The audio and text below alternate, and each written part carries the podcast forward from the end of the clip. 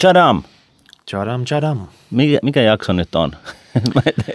Joka kerta pitää Nyt- vähän hei. pakottaa itsensä muistamaan. Nyt on kuumottava jakso. Nyt se viimeinkin tapahtui. Me ollaan puhuttu siitä, että KRP tulisi tänne ratsamaan meitä ja tota, nyt pöydän toisella puolella, öm, sori, se ei ollutkaan KRP, vaan se oli RKP. Kyllä, Esi- aika esitteletkö itsesi ja kerrot kuka olet? Joo, mä oon Anders Adlercreutz, RKPn kansanedustaja eh, Uudeltamaalta Kirkkonummelta RKPn varapuheenjohtaja myöskin siviilissä arkkitehti ja yrittäjä ja tosiaan nyt istunut yhden kauden eduskunnassa. No niin, tervetuloa. Ei muuta kuin Kiitos. hienoa, Joo. että pääsit tänne rahapodiin. Miten, miten pystyy, niin kun, pystyt sä olemaan arkkitehti samalla kun sä oot poliitikko vai tuleeko siinä jotain ristiriitoja? En tiedä nyt mitä voisi olla. No siis ajankäytöllisiä ristiriitoja tulee kyllä, että kyllä Okei. se on haastava, että kyllä tämä kansanedustajan oleminen tai poliitikkona yleensä, niin kyllä se on aika totaalista, totaalista hommaa.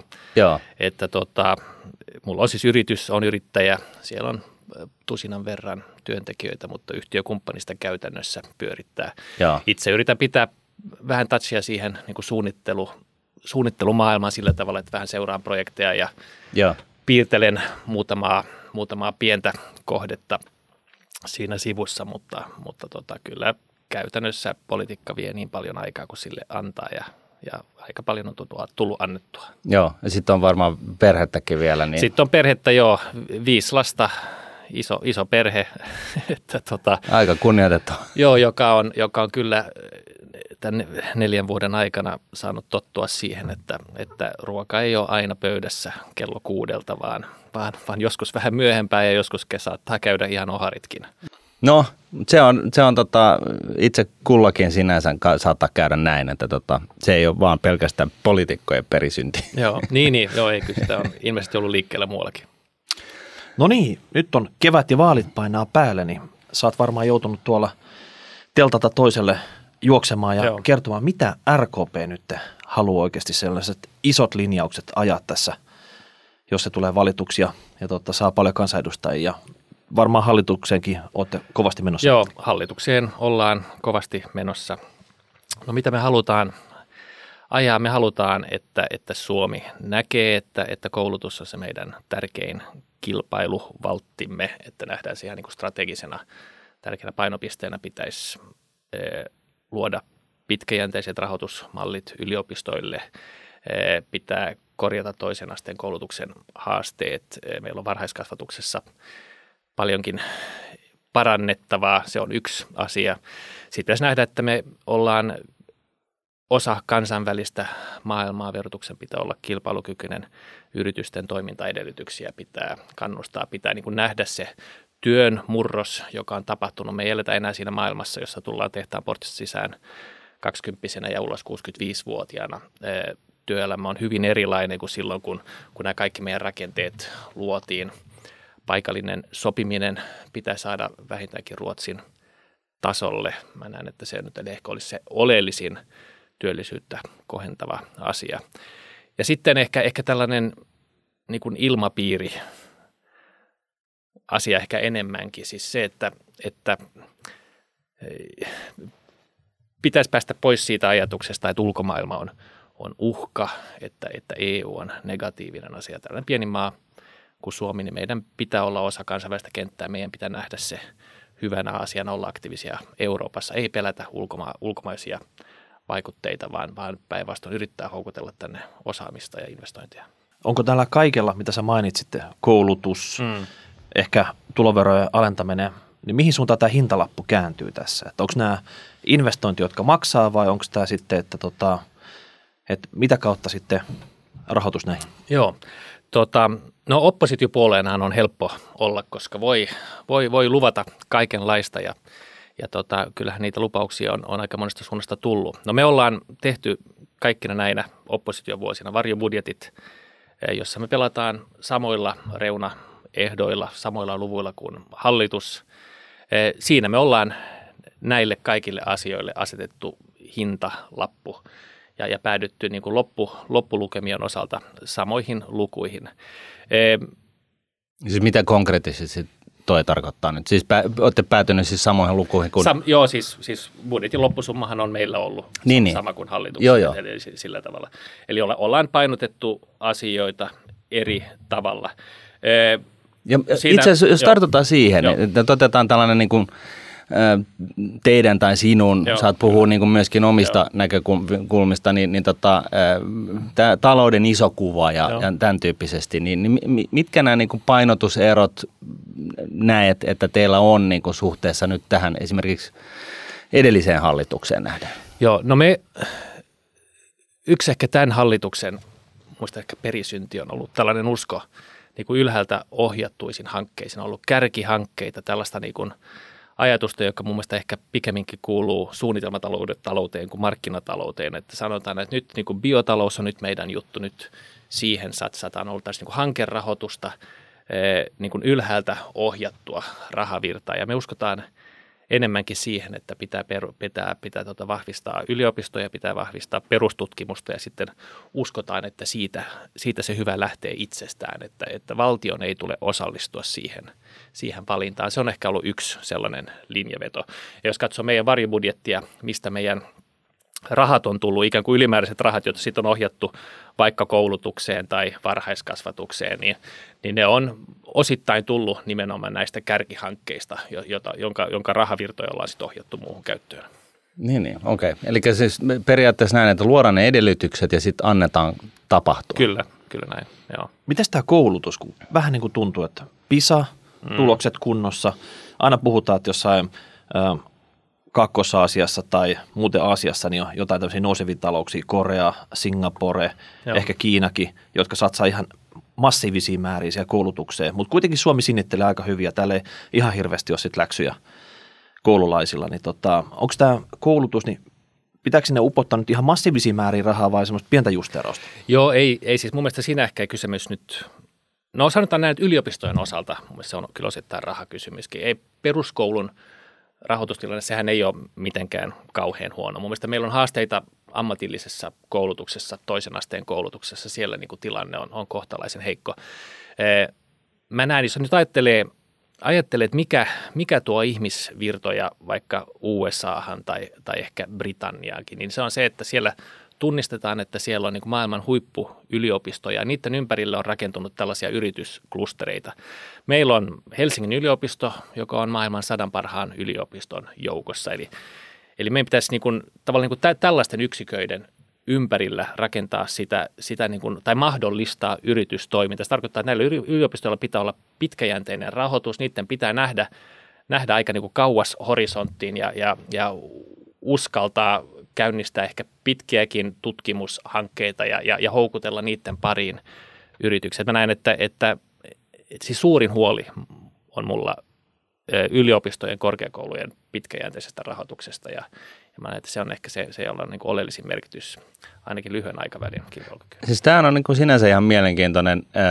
Mä, mä en ole itse käynyt polia, mutta, tota, mutta tota, mä kävin vaihdossa Jenkkilässä sikäläisessä taisi olla vanhimmassa polyteknisessä korkeakoulussa, Rensselaer Polyteknikissa. Ja tota, se, mikä pisti silmään niin kuin sen lisäksi, että se oli niin kuin Vantaan lentokentän kokoinen se kampus, niin, niin, tota, niin, niin oli se, että, että puhuttiin koko ajan niin kuin melkein joka kurssin yhteydessä niin siitä, että miten tätä voi tuotteistaa. Tai, mm, tai niin kuin, ja, ja siis kampuksesta niin ehkä neljäsosa oli tällaista niin kuin inkubaattoria. Eli siellä, siellä oli niin kuin tilat startup-yrityksille ja porukoille sai tehdä ja tapa, niin kuin tavata ja pistää firmoja pystyyn. Ja siellä oli, puhuttiin siis paljon siitä, että miten yritys laitetaan käyntiin ja millä edellytyksellä se saadaan toimimaan ja, ja, ja näin poispäin ja näin poispäin. Ja sitten siihen niin survottiin sitten vaan, niin kuin, että aina kun niin kuin periaatteessa kurssista joku keksi jonkun idean, niin oltiin osoittamassa tällaiseen niin kuin –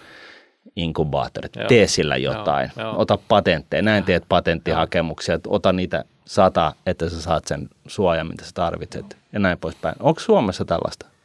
Onhan Aalto-yliopistossa kyllä, kyllä tällaisia ohjelmia ja Helsingin yliopistossakin. E, täällähän on, täällähän on niin kuin, musta aika hyvin organisoitu sellainen niin kuin startup-kenttä Helsingin yliopiston ympärille, jossa nyt niin kuin on, on keksitty vaikka, vaikka tota mehiläisrokote, jolla saattaa olla niin suunna, suunnatonta taloudellista potentiaalia, jos ajattelee niin mehiläiskuolemaa tällaisena aika i, i, isona niin kuin apokalyptisena Joo. uhkakuvana, että, tota, että kyllä ne on mun mielestä sen niin kuin hyvin nähnyt ja, ja, ja Aalto-yliopiston ympärillähän on niin kuin paljonkin yritystoimintaa. Sitten on Lappeenrannan yliopisto, joka ehkä niin kuin yleisöstä tai yleisön huomaamatto on noussut tällaiseksi niin kuin uuden energiatuotannon ja siihen liittyvän teknologian ihan niin kuin kärkiyksiköksi Euroopassa.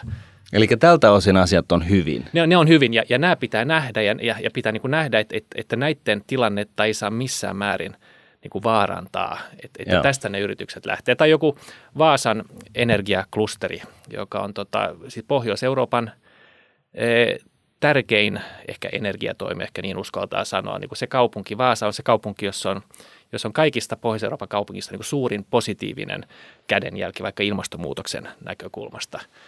Tällaisia meillä on ja, ja, ja musta tällaisista lähtee ne, ne, ne Suomen tulevaisuuden vetovoimatekijät, kilpailukykytekijät. Tiivistä vielä, että tarkoittiko tämä, että niillä yliopistoilla olisi mahdollisuus tehdä tämmöisiä yhteisyrityksiä firmojen kanssa, ja siihen ne tarvitsisi sitä rahoitusta. Kun eikö tavallaan mm. niin kuin yritys, jos tulee mukaan, niin se tarjoaa sitä rahoitusta, mutta mä en tiedä, onko yliopistolle sallittu tämmöinen Joo, joo, siis nehän tekee ja rahoitusta tulee ulkopuolelta ja Helsingin yliopistohan saa paljonkin ulkopuolista rahoitusta. Se, mitä mä ehkä lähinnä tarkoitin, on se, että, että, että, luodaan, että, että yliopistolle luodaan sellainen niin kuin pitkä, pitkä horisontti, että ne pystyy suunnittelemaan – suunnittelemaan toimintaansa, että ne uskaltaa myöskin tarttua sellaisiin hankkeisiin, jossa, jossa, jossa, tota, jossa, jossa tota, on ehkä epävarmaa se, että, että hmm. koska niistä jostain jotain saataisiin, se on kaukana tulevaisuudessa. Niin 50-15 vuotta. Että, että nythän yliopistojen rahoitus, sehän on niin kuin mennyt niin kuin näin vuosittain ja, ja tota, ehkä siihen – y- yksi keino ehkä on se, että niitä pääomittaisi oikein kunnolla, että mm. niillä olisi omaa pääomaa, jonka vara, varassa sitten pyörittää, pyörittää sitä toimintaa pitkäjänteisesti. Me ollaan niin kuin Suomessa lähty tällaisen niin hanke mm. rahoituksen, joka on, joka on jos, jossa niin kuin ensinnäkin menee todella paljon aikaa siihen, että sitä rahaa kerää, mutta sitten myöskin ehkä ominaispiirre on se, että, että kukaan ei tiedä, mitä huomenna tapahtuu. Ja tämäkin on niin kuin selkeästi, nyt mä taidan päästä vähän niin kuin jyvälle, tässä, tässä suhteessa niin suomalaiset yliopistot, niin, niin koska ne on kuitenkin niin kuin valtion rahoittamia mm. ikään kuin, niin, niin tota, se on vähän niin kuin kädestä suuhun ää, periaatteella. Joo. Kun taas just nämä maailman huippuyliopistot, niin nehän on niin kuin oma taloutensa jo itsessään. Et niillä on niin kuin omat kantimensa ja ne on niin kuin riippumattomia ihan eri tavalla niin kuin siis kaikesta muusta. No. Mitä muuta? Yliopistot saadaan nyt ainakin niin kuin hoidettua tällä tavalla. Yliopistot saadaan hoidettua. Sitten tota, jos nyt puhutaan niin kuin taloudesta, niin, niin tota, e, e, Pienet veronkevennykset, sä lupasit jo. No pienet veronkevennykset lupasit. Me, me tehtiin meidän varibudjetista tällainen verosiirto, e, vedettiin, laskettiin hieman tulovero, tuloveroprosenttia niin kuin kaikissa, ka, kaikilla tasoilla. Tasaisesti. Tasaisesti. Juustohöyläperiaatteella. Niin, niin, paitsi että laitetaan juustosiivu kaikkien päälle niin kuin positiivisessa mielessä. Niin. joo, mutta höylättiin, höylättiin veroastetta pois.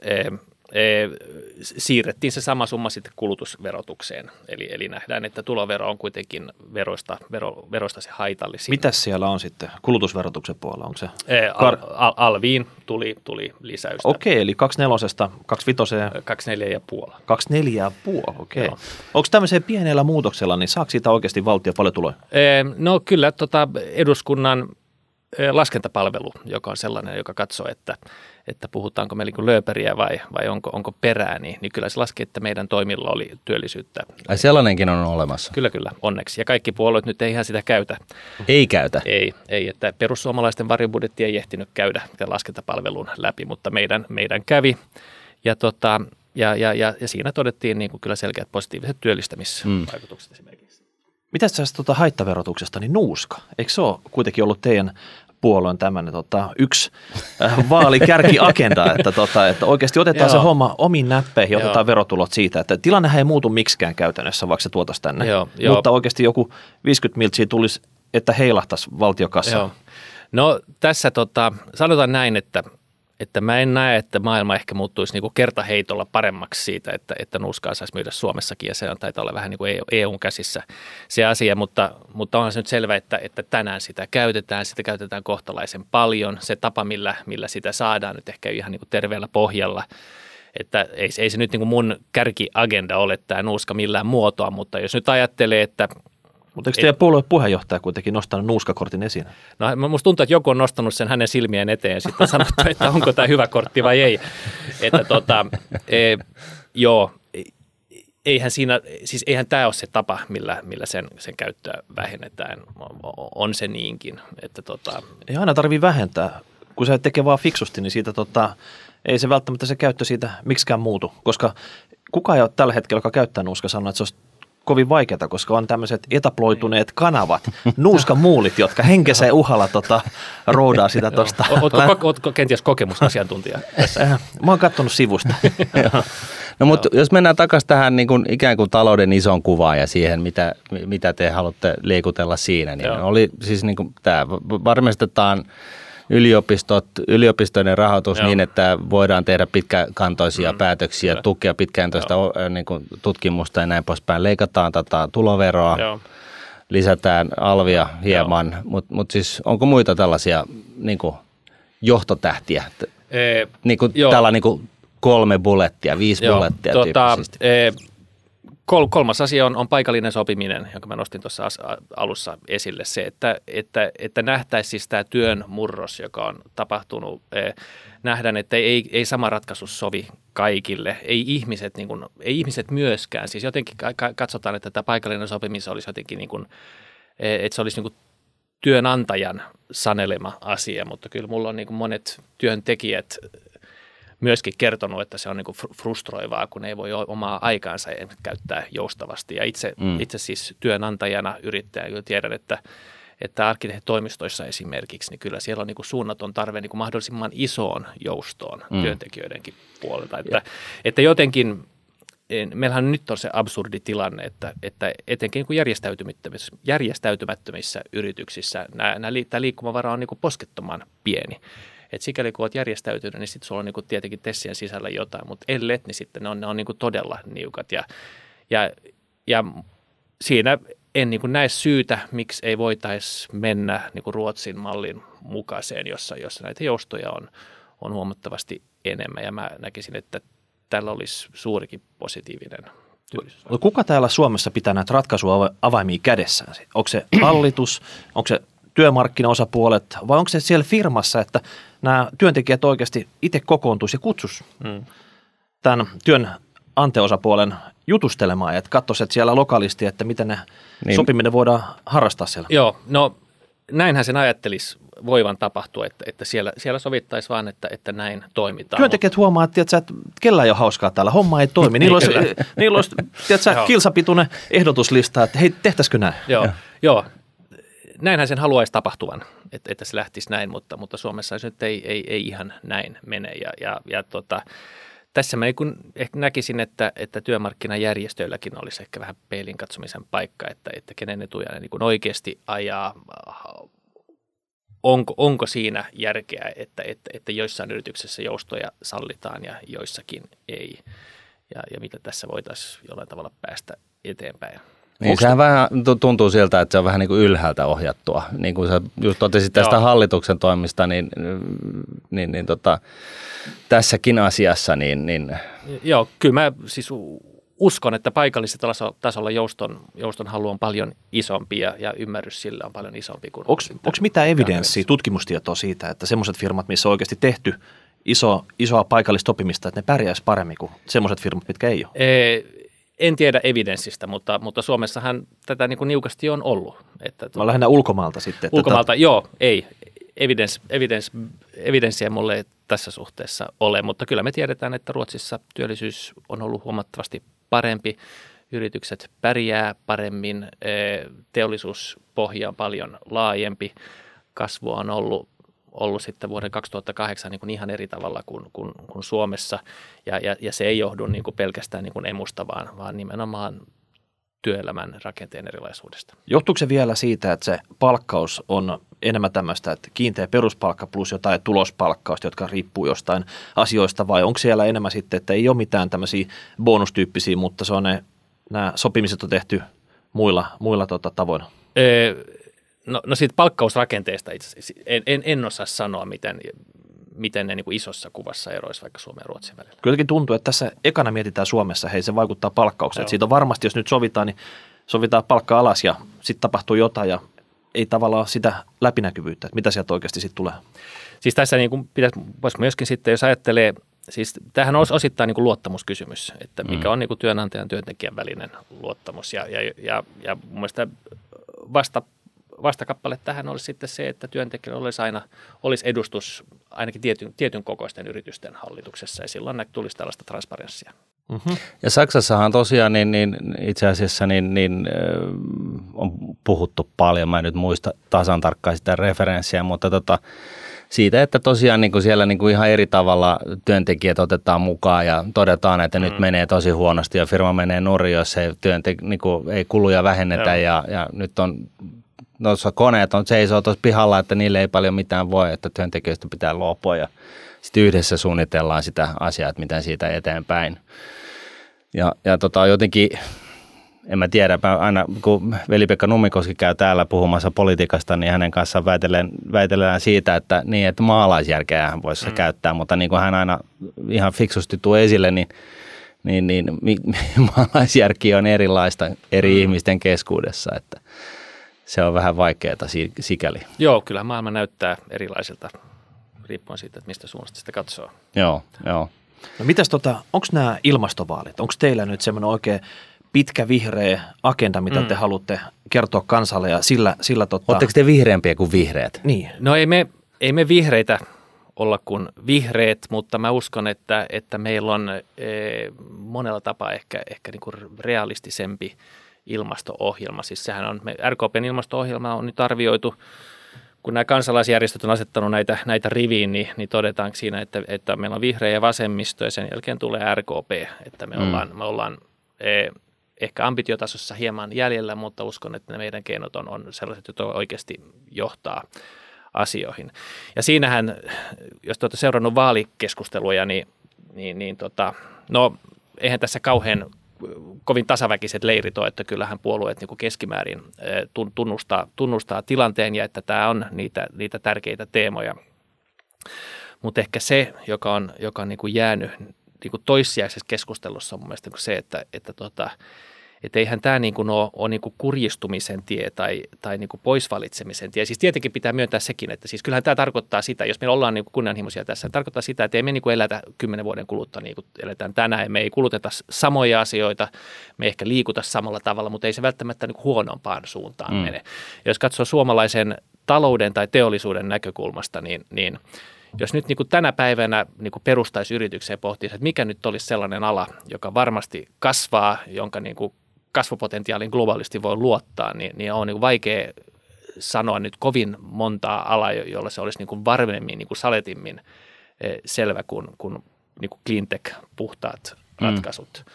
Että, tota, että jos me ollaan tässä kunnianhimoisia, jos me luodaan niin kuin, niin kuin neutraali asetelma yritykselle, niin kuin neutraalit kotimarkkinat näiden suhteen, joka ei perustu niin kuin tukiin, mm. vaan, vaan muuten niin kuin kilpailukykyisen ympäristöön, jossa, jossa niin kuin asetetaan niin kuin reunaehtoja toiminnalle, niin kuin, että, se, että se, olisi, että se ohjaisi, menisi varmasti niin kuin oikeaan suuntaan.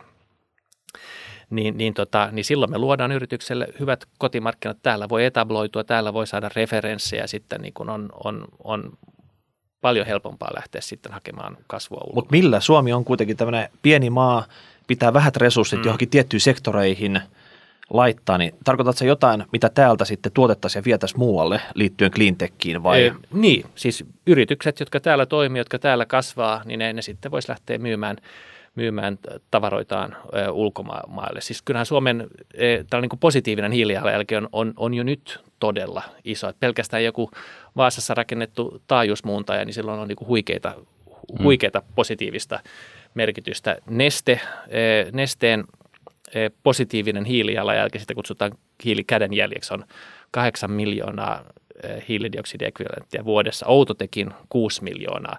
Ja kun Suomen kokonaispäästöt on, on noin 50, niin, niin pelkästään näiden kahden yrityksen, yritysten positiivinen vaikutus ulkomailla on, on, on, on melkein kolmasosa Suomen kokonaispäästöistä. Että onhan se huikein Joo, eli sä tarkoitat siis sitä, että, että koska tällainen tietynlainen ympäristötietoisuus on kuitenkin tulevaisuutta, niin, niin. ihan samalla tavalla kuin me Suomessa puhutaan digitaalisuudesta ja ohjelmoinnista ja, ja tota, tekoälystä ja ollaan niin kuin tavallaan kehityksen kärjessä, Joo. niin tämä on sitten yksi, yksi sara, millä kannattaisi niin kuin olla ikään kuin pulssilla, koska 20-50 vuoden kuluttua niin, niin tätä teknologiaa ei voi enää, tätä ei käytetä muualla kuin mahdollisesti Joo. kehitysmaissa. Kyllä, ja joku neste esimerkiksi, niin, niin, niin kun Suomessa päätettiin, että meillä on tällainen sekoitevelvoite, eli, eli dieselissä pitää olla tietty osuus tällaista bio, biopohjasta, niin se antoi Nesteelle niin kuin varman kotimarkkinan, ne sai skaalattua omaa toimintaansa. Nesteen arvo on viisinkertaistunut ja nyt ne on maailman ylivoimaisesti suurin tällä alalla. Ja tämä tuli sen, siis ei nyt tietenkään pelkästään, mm. mutta kohtalaisen iso vaikutus oli sillä, että, että me otettiin tällainen mekanismi käyttöön, jolla me niin kuin vähän niin kuin pakotettiin muutosta, muutosta eteenpäin. Niin, mutta tapahtuuko tämä Suomessa jotain, mitä ei niin kuin EU-tasolla tapahdu? Jotain vielä tiukempaa? Tota, tai pitäisikö tapahtua? Et esimerkiksi vaikka jos Outokumpu haluaa perustaa uuden samankokoisen terästehtaan kirkkonummelle, niin onko se mahdollista? Tota, saattaisi, saattaisi olla mahdollista, saattaisi olla kyllä ter, tervetulottakin. No nythän, nythän SSAB ja tällaiset, nehän, nehän pohtii näitä myöskin ja, ja, ja niillä on tällaisia vetypohjaisia prosesseja niin kuin suunnittelee, jotka käsittääkseni aika lähellä, jotka niin kuin ne heidän, tietenkin heidän päästöt leikkaisi aika roimasti ja sillä mm. saisi ihan suunnattoman kilpailuedun niin kuin maailmanmarkkinoilla.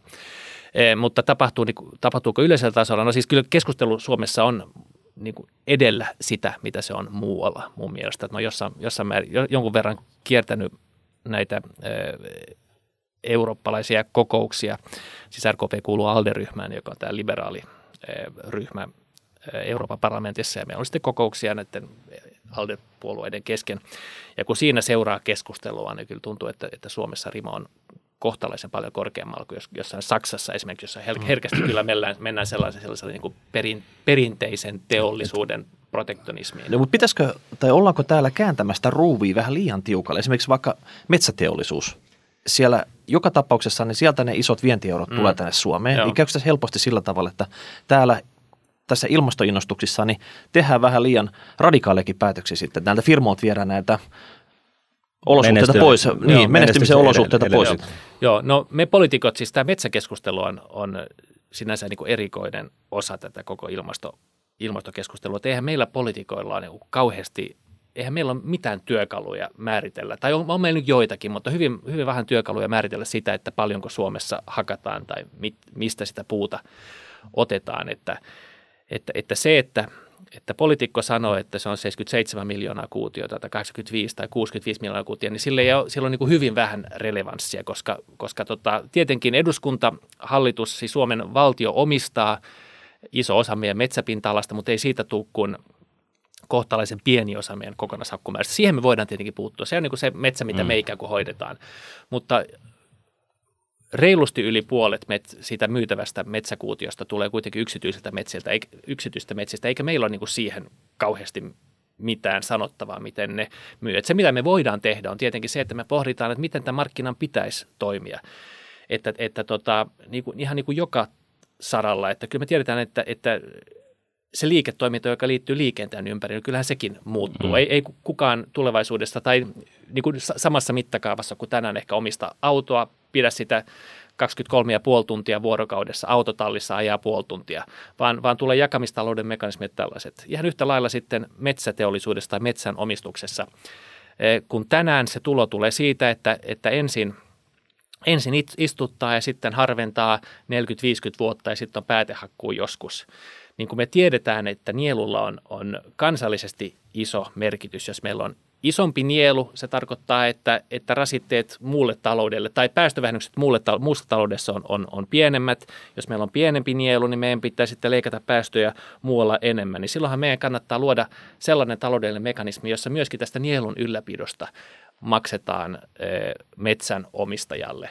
Eli, eli, eli, eli metsänomistaja tai maanviljelijä silloin tulolähteitä siitä, että myy metsää, myy sitä, mitä viljelee, mutta tulolähteitä myöskin siitä, että, että seurataan, seurataan sitä hiilen sidontaa maassa, hiilen sidontaa metsässä, ja koska hän, sillä hän auttaa, auttaa niin kuin Onko tätä hän, kokonaistavoitetta. onko hän aikaisemmin saanut mitään tuloja tämmöisestä, että hänellä on nielu? Ei, ei, ei. Että tämä olisi ihan uusi veto sitten. Se olisi ihan uusi veto ja tänäkin, Kuka sen tän- maksaa sitten? Tota? eh, no nyt meillä on päästökauppa, josta ohjautuu, ohjautuu tota tuloja, eli, eli, eli tiettyjen sektoreiden yritykset, ne maksaa päästöoikeuksista. Siitä ohjautuu tulo, tuloja, tuloja tota ison kassaan, josta ne mun mielestä aika luontevasti voitaisiin ainakin osittain ohjata sitten ete- eteenpäin niille, jotka ylläpitää nielua. Ja silloin tässä olisi niin kuin aika looginen mm. yhteys. Että nythän me toimitaan päästökaupan osalta niin, että, että osa tuloista niin kuin palautuu takaisin heille, jotka päästävät. Ja siinä ehkä ei ole niin kuin, ehkä ihan sitä oikeaa niin kuin kannustin vaikutusta. No hyvä. Te olette kohtalaisen vihreitä, mutta ei ihan yhtä vihreitä kuin vihreät. No entäs nyt sitten, niin jos verrataan niin kuin teitä perussuomalaisiin, niin oletteko te nyt sitten niin kuin tässä maahanmuuttopolitiikassa se toinen ääripää? Kaikki no, tänne joo. vaan ja, ja tota, kaikille 50-tuumainen telkkari ja, ja kaksi on vähintään per henkilö ja, ja, tota, ja kyllä Suomi maksaa. Joo, eikö se kuulosta hyvältä? Joo. Ei, siis me ollaan, me ollaan se pää, joka, joka, joka nähdään, että, että näiden kaikkien niin kuin mekanismien pitää toimia. E, turvapaikkaprosessin pitää toimia. E, muuten tulee näitä ongelmia. Jos me, jos me turvapaikkaprosessia säädetään niin, että niin kuin säädetään sitä kautta, että, että vähennetään apua, e, viedään pois e, mahdollisuutta tuoda, tuoda oma asiasi esiin, jotta sitä voisi päättää niin kuin objektiivisesti, jos me hankaloitetaan kotouttamista, jos me hankaloitetaan sitä, että, että, että, että, että voi toimia niin kuin perheenä uudessa maassa, niin, niin ei, ei me sillä vähennetä maahanmuuttoa tai turvapaikanhakuprosessia, mutta se tehdään sitä prosessista niin kuin vaikeampi, hankalampi, tulee enemmän virheellisiä päätöksiä, ruuhkautetaan meidän, meidän, meidän oikeusasteet, vaikeutetaan kotouttamista ja se kotouttaminen on oikeastaan, niin kuin, sehän pitäisi olla se pääfokus. Me tiedetään, että tänne tulee ihmisiä, miten me saadaan ne yhteiskuntaan, miten me saadaan ne koulutukseen, miten me saadaan ne työhön, miten me saadaan ne tuntemaan, että, että, että, että heillä on sija tässä yhteiskunnassa, he pystyvät tässä kontribuoimaan. Miten tässä, mä keskeytän sen verran, Joo. että tarkoitat sä, että tänne saa tulla kuka vaan ja sitten prosessien pitää olla kunnossa, vai se, että Suomi poimii kuin kirsikat kakusta, mm. ketkä tänne tulee tässä tota, turvapaikkapuolella? Jos otetaan nyt tämä niin ö, pakolaiskiintiö Joo. e- pois ni- tästä. okei. ekvaatiosta. Niin, työperäinen maahanmuutto on sitten eri juttu, voidaan Joo. se katsoa, mutta tota, tässä niin kuin pakolaispuolella. Eh, niin, no pakolais, siis pakolais, pakolainenhan tarkoittaa niin kuin virallisesti sitä pakolaiskiintiötä, jo- joka nyt Suomen kohdalla tänään on 750, aikaisemmin oli 900 ja joka meidän mielestä voisi olla 2500. Siis se on se, ne on ne, niitä henkilöitä, jotka on YK on pakolaisleireillä, jotka me mennään sinne valitsemaan, jotka on niin kuin jotka on luokiteltu pakolaisiksi. Se on niin kuin yksi osa. Ja sitten on tämä turvapaikkahakuprosessi, joka on se, josta ehkä enemmänkin on keskusteltu. Tänä vuonna Suomeen tulee muutama tuhat eh, turvapaikanhakijaa. Silloin 15-16 tuli yli 30 000 vuodessa ja sehän oli ihan poikkeuksellinen määrä. Se oli tietenkin niin kuin, se oli alle puolet siitä, mitä Ruotsissa oli tullut, Ruotsin oli tullut vuosittain kymmenien vuoden ajan, mutta ja, ja niistä Suomeen jäi nyt saman verran, kun mahtuu Hartwall Areenaan niin kuin hyvänä, hyvänä iltana. Että, että ei, ei sekään ollut poskettoman iso määrä, No niin mutta hyvä, se oli se, joka... niin hyvä ilta jo, Jokerilla ollut pitkä aika. No ei ole ollut, enkä mä suo heille sitä myöskään. mun, mun joukkue pelaa siinä, pelaa Helsingissä eikä siellä tota, laitakaupungissa, mutta, mutta tota, e, joo, eli tämän ympärillähän se keskustelu pyörii tämän turvapaikkaprosessin ja, ja, ja tota, e, ei, ei sitä määrää voi, voi Suomessa, Suomesta käsin niin kuin rajoittaa. Että jos joku tulee meidän rajalle sanoo, että, että mä haluan turvapaikkaa, niin meidän pitää se käsitellä.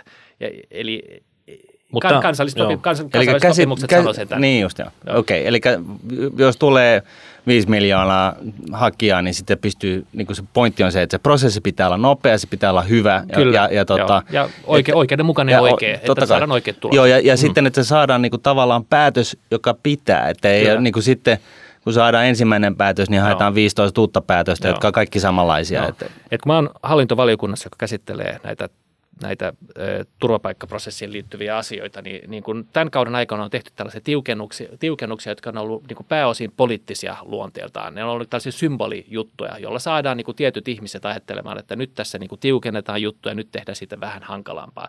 Ja kutakuinkin jokaisessa niin oikeusasteet on ollut näitä vastaan, koska ne katsoo, että nyt tulee taas lisää ongelmaa, nyt tulee taas ruuhkautumista, nyt lisääntyy taas valitukset, koska, koska, tota, koska asia ei saada tarpeeksi hyvin esille, niitä ei saada käsiteltyä oikea-aikaiseksi. Aikaisesti. Että tämä, on niin kuin, tämä on ollut mielestäni kauhean niin kuin populistinen linjaus.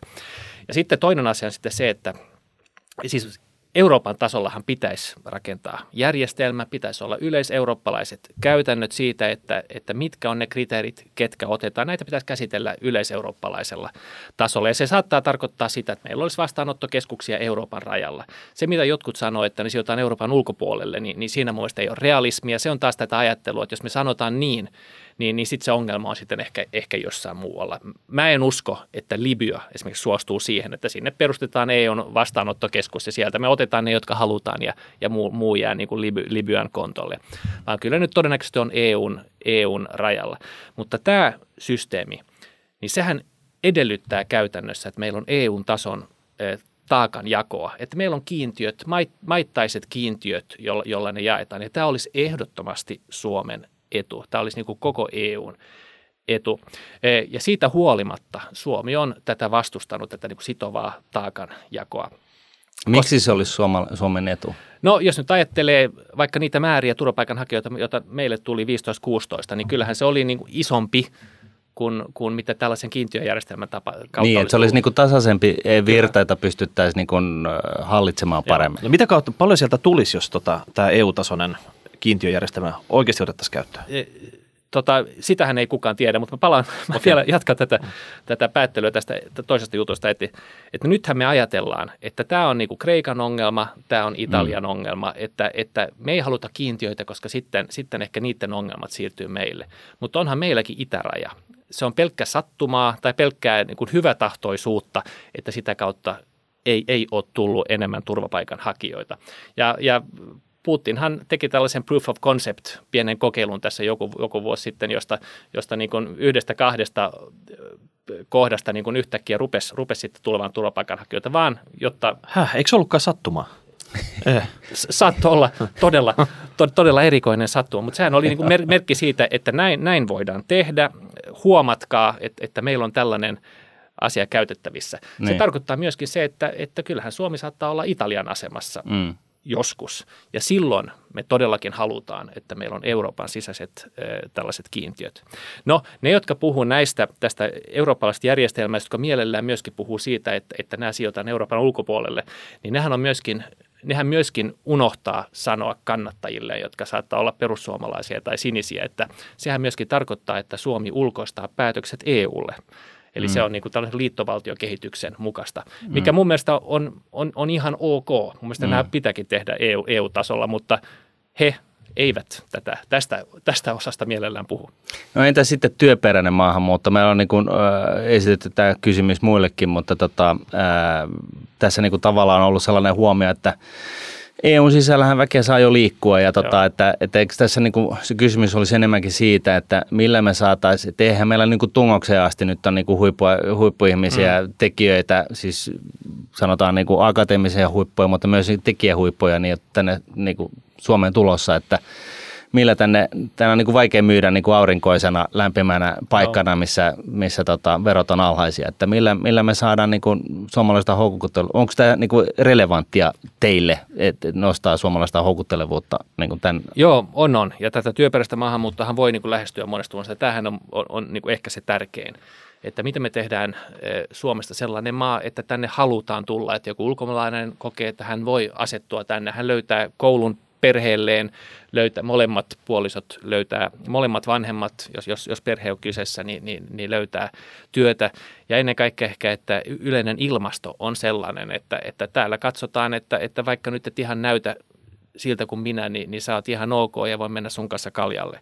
Mm. E, että Suomesta pitää tehdä houkutteleva e, ja se on ehkä se, niin kuin se, se tärkein juttu. Sivuhuomio siis tästä tämän, tämän kauden alussa, kun tämä maahanmuuttokriisi, jos sen kriisiksi haluaa kutsua, oli, oli päällä, niin mä tein kirjallisen kysymyksen silloiselle oikeus- ja työ, oikeusministerille, työministerille Lindströmille ja, ja kysyi niin kuin muutamasta jutusta, jolla, jolla, jolla nimenomaan niin kuin työhön pääsyä oltaisiin voitu helpottaa. Ja silloin hallituksen vastaus oli se, että jos me helpotetaan näitä asioita, niin luodaan vetovoimatekijä ja siksi niitä pitää varoa. No mun mielestä olisi hyvä, jos Suomi mm. olisi vetovoimainen, että meidän pitäisi luoda näitä vetovoimatekijöitä. Tänne pitää haluta tulla. Eli se on, se on ehkä se ensimmäinen pointti. No sitten sitä meillä on tämä tarveharkinta, saatavuusharkinta EU-etan ulkopuolisille. Ja tota, no kun me tiedetään, että, että uudessa maassa, Uudellamaalla kolmasosa yrityksistä valittaa tai sanoo, että, että työvoiman saatavuus on kasvun este. Pohjanmaalla puolet yrityksistä sanoo, että työvoiman saatavuus on kasvun este.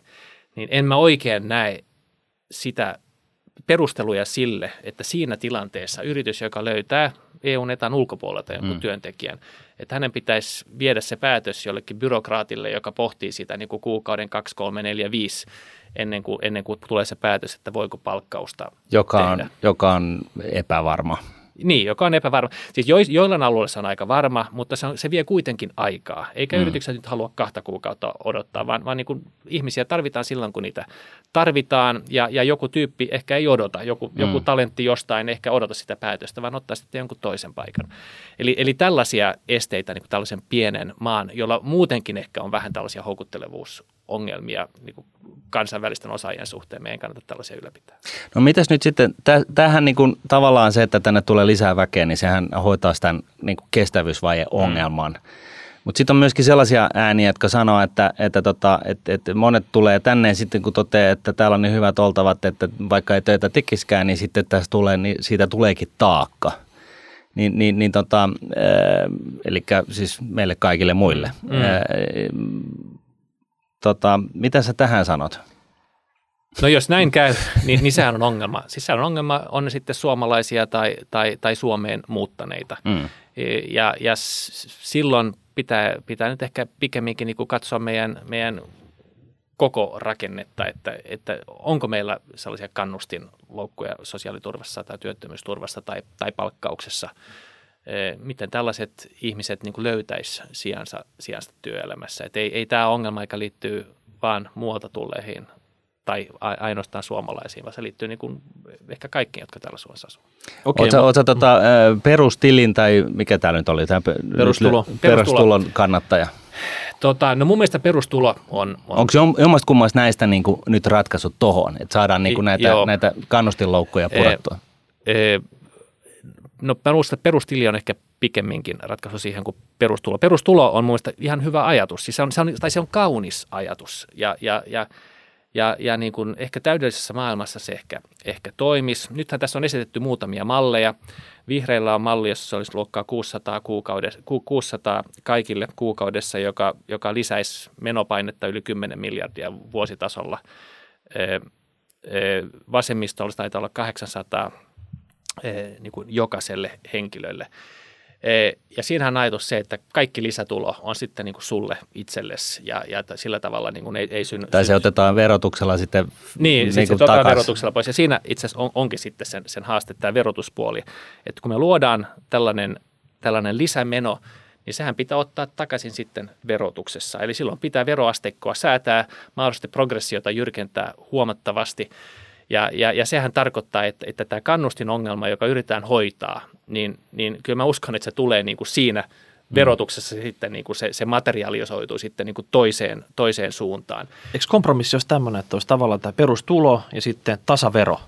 Eli se olisi silleen, että, siinä, että siinä, siinä olisi aina kannustin, että lisäduunista saat aina saman verran Joo. lisähilloa. Joo, no kyllä mä uskon progressiivisen verotuksen. Mä näkisin, että, että, että että ei me tällaisella palkkarakenteella niin kuin voida, voida mitään muuta harjoittaa. Mutta tämä kokeilu, joka tehtiin 2000 ihmisen osalta, jossa, jossa satunnaisesti valittiin eh, työttömiä, niin, niin siitä nyt ehkä ei kauheasti voi vetää niin kuin pitkälle vedettyä johtopäätöksiä, mutta, johtopäätöksiä, mutta ehkä varovaisesti voisi todeta sen, että no ensinnäkin, että jos 31 prosenttia vastaa tähän, niin, niin, niin, niin se on äärimmäisen heikko. Ja jos mä nyt ottaisin 31 prosenttia vastaa kyselyihin. Vastaa kyselyyn näistä kahdesta tuhannesta. Että jos nyt ensinnäkin, että jos nyt käynnistää kokeilun, joka kuitenkin on taloudellisesti huomattavasti hyödyllinen monelle ihmiselle. Niin, niin, maksaa, niin, maksaa jotain satoa miljoonia varmaan tämä kokeilu, niin miksei nyt niin kuin voinut niin, olisi, voinut, olisi voinut velvoittaa niin. ehkä, että, että vasta, vastataan myöskin. Mutta siis siinä saatiin, onko se 560 euroa perustulo luonteisesti Ja, ja tota, mutta, mutta tätä verotus, veroprosentin korjausta siinä ei ollut, eli se oli äärimmäisen kannustava sen kautta. Silloin todellakin sai kaiken sen lisätulon itselleen. Siitä huolimatta sille ei ollut työllistäviä vaikutuksia. No se voi olla, että, että, että johtopäätöksiä ei vielä myöskään voi tehdä, että ne ehkä tulee myöhemmin, mutta työllistävää vaikutusta ei ollut. Eli ei näytä hyvältä. Niin, ei näytä hyvältä, mutta hyvinvointi, hyvinvointia lisääviä vaikutuksia oli. Ja se on sinänsä niin kuin ihan relevanttia sekin, että jos ihminen voi paremmin, niin, niin ehkä työllistymisen edellytykset tulevaisuudessa on paremmat. Mutta itse mä luulen, että se hyvinvointia lisää vaikutus ehkä tuli siitä, että, että tällaiset niin kuin stigma-elementit häipyi. Sun ei tarvinnut koko ajan niitä paperia viedä jonnekin, ilmoittautua jonnekin sitä rumbaa hoitaa. Ja uskoisin, että vastaavat hyödyt voisi saada ihan pelkästään yksinkertaistamalla nykyistä lyömällä yhteen useita tukimuotoja yhdeksi ja sitten ottamalla käyttöön sen reaaliaikaisen tulorekisterin, joka heti niin kuin reagoisi tuloihin ja sitten säätäisi, säätäisi sun näitä tukia, jolloin, jolloin tämä paperirumba ja, ja Kelan jonotusnumeron ottaminen, ottaminen vähenisi. Toinen juttu, joka vaikeuttaa muista perustulon käyttöönottoa Suomessa on se, että meillä on kuitenkin todella erilaiset asumiskustannukset eri puolilla maata. Eli, eli olisi kuitenkin tällaisia tarveharkintaisia tukia sen rinnalla. Me ei saada sellaista puhdasta verotuloa, äh, tulo, äh, perustuloa jo, jo senkään takia. Niin, Helsingin perustulo tonni ja niin. Lapin perustulo Joo. viisi hunttia. Joo, että siinä olisi joka tapauksessa tällainen niin asumislisäelementti mm. mukana. Mites tota, hei, aika juoksee, mutta meitä meidän sydäntä lähinnä oleva kansankapitalismi. Mm. Osakesäästötili hyväksyttiin. Olitteko te painamassa niin kuin, tota, peukku ylös vai peukku alas siellä? Pa- painettiin peukku ylös. Eli Kyllä. onko tämä kansankapitalismi se, että jokainen alkaisi ottaa enemmän raha-asioita omaan haltuun, säästämään pahan päivän varalle jollain fiksulla tavalla, niin onko se lähellä teidän sydäntä? Kyllä se on lähellä meidän sydäntä ja kyllä mä näen, että, että tämä oli hyvä esitys. Tässähän rajattiin myöskin sitä summaa tavalla, joka, joka tarkoittaa, että ei tämä ole – ei tämä ole niin kuin hyvin varakkaiden ratkaisu, vaan, vaan kyllä siinä on niin kuin ihan kansankapitalismi. Oliko tämä 50 tonnia, niin oliko se teille hyvä juttu vai olitteko ehdottanut korkeampaa?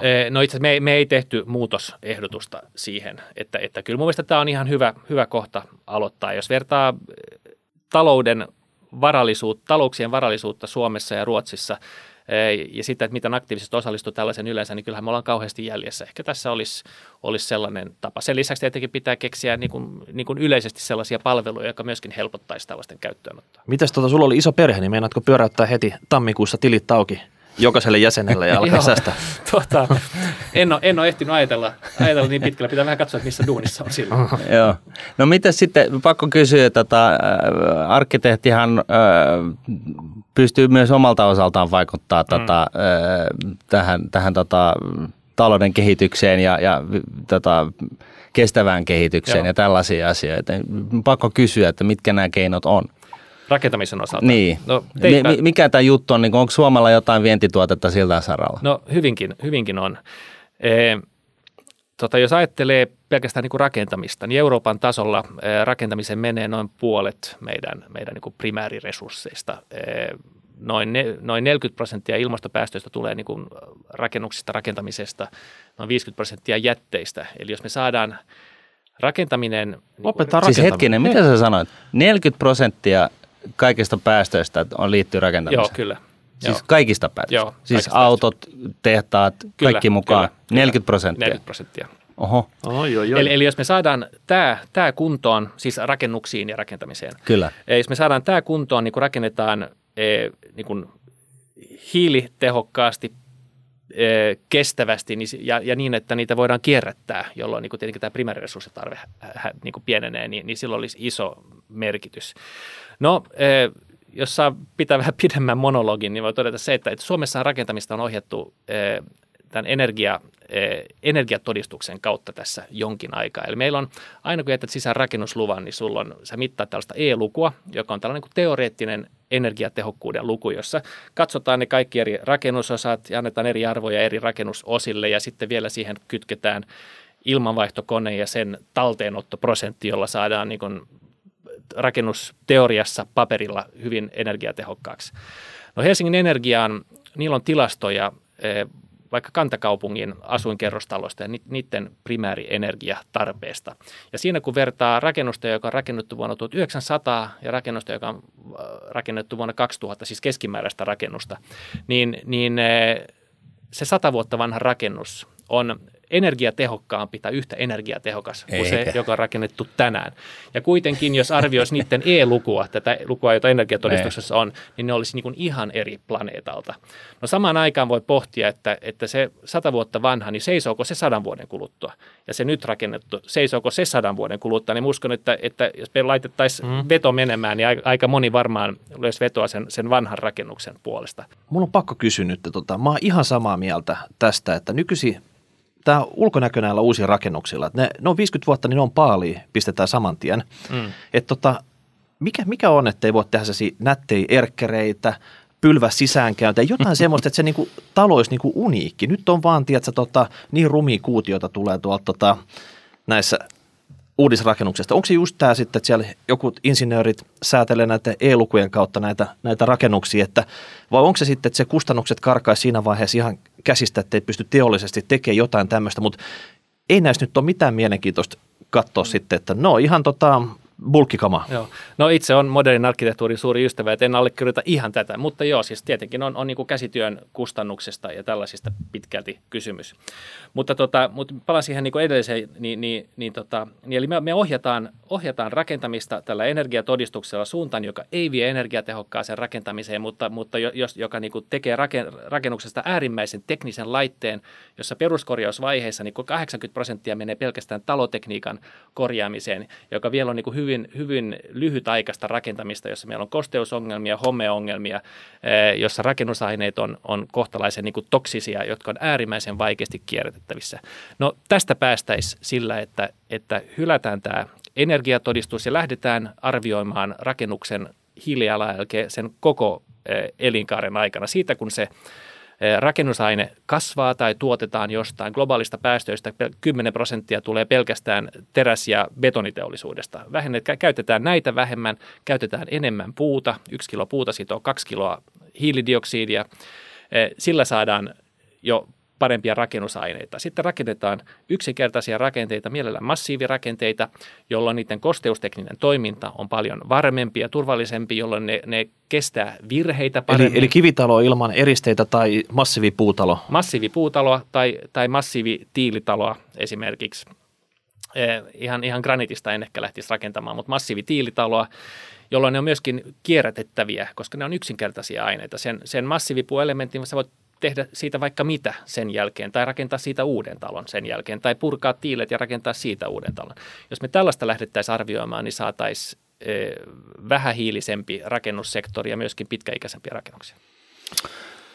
Yes. All right. Hei, hei, nyt on käyty iso setti RKP-tavoitteita.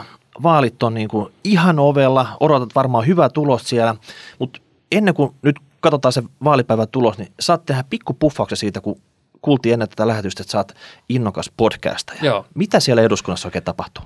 Tota, e, eduskunnasta tapahtuu kaikenlaista. Eduskuntahan on, hän on niin kuin, siis ehkä julkisuuskuvaansa kuva, kuvaansa huomattavasti mukavampi paikka. Siellä on 200 kansanedustajaa duunissa ja, ja ne on pääasiassa tosi hyviä ystäviä keskenään, näin voi sanoa.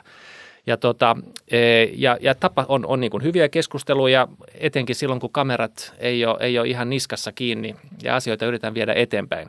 No oma kontribuutio tähän, tähän tota, niin kuin keskustelu ilmapiirin edistämiseen on ollut se, että me ollaan Saara-Sofia Sirenin kokoomuksen kansanedustajan kanssa e, Meillä on ollut oma podcasti jo tässä jonkin aikaa pykälien takaa.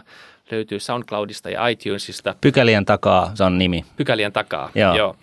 Ja, ja, ja me, parin viikon välein e, tulee uusi jakso. Nyt on kampanjan aikana, se, se on hieman, hieman tauolla ja siinä pohditaan niin kuin ajankohtaisia asioita, jotka tapahtuu siellä eduskunnassa. Ja meidän tietääksemme se on maailman ainut eduskunnan sisäinen puoluerajat ylittävä ja hallitus-oppositiorajat ylittävä podcast. No mehän toivotaan, että, että se että vaalien jälkeen ei olisi enää hallitus-oppositiorajat ylittävä. Mm. Eli tämmöisiä syväkurkkupaljastuksia suoraan sieltä eduskunnan Juuri näin. pimeältä käytäviltä. Juuri näin, Hienoa. valoisilta, valoisilta käytäviltä. Okei. Okay. Hei, kiitoksia Anders, että pääsit tähän podcastiin. Ja tota, ei muuta kuin laittakaa palautetta hashtag rahapodi, rahapodi.nuude.fi. Ja tota, tsemppi sinne vaaleihin. Kiitos. Yes. Rahaa.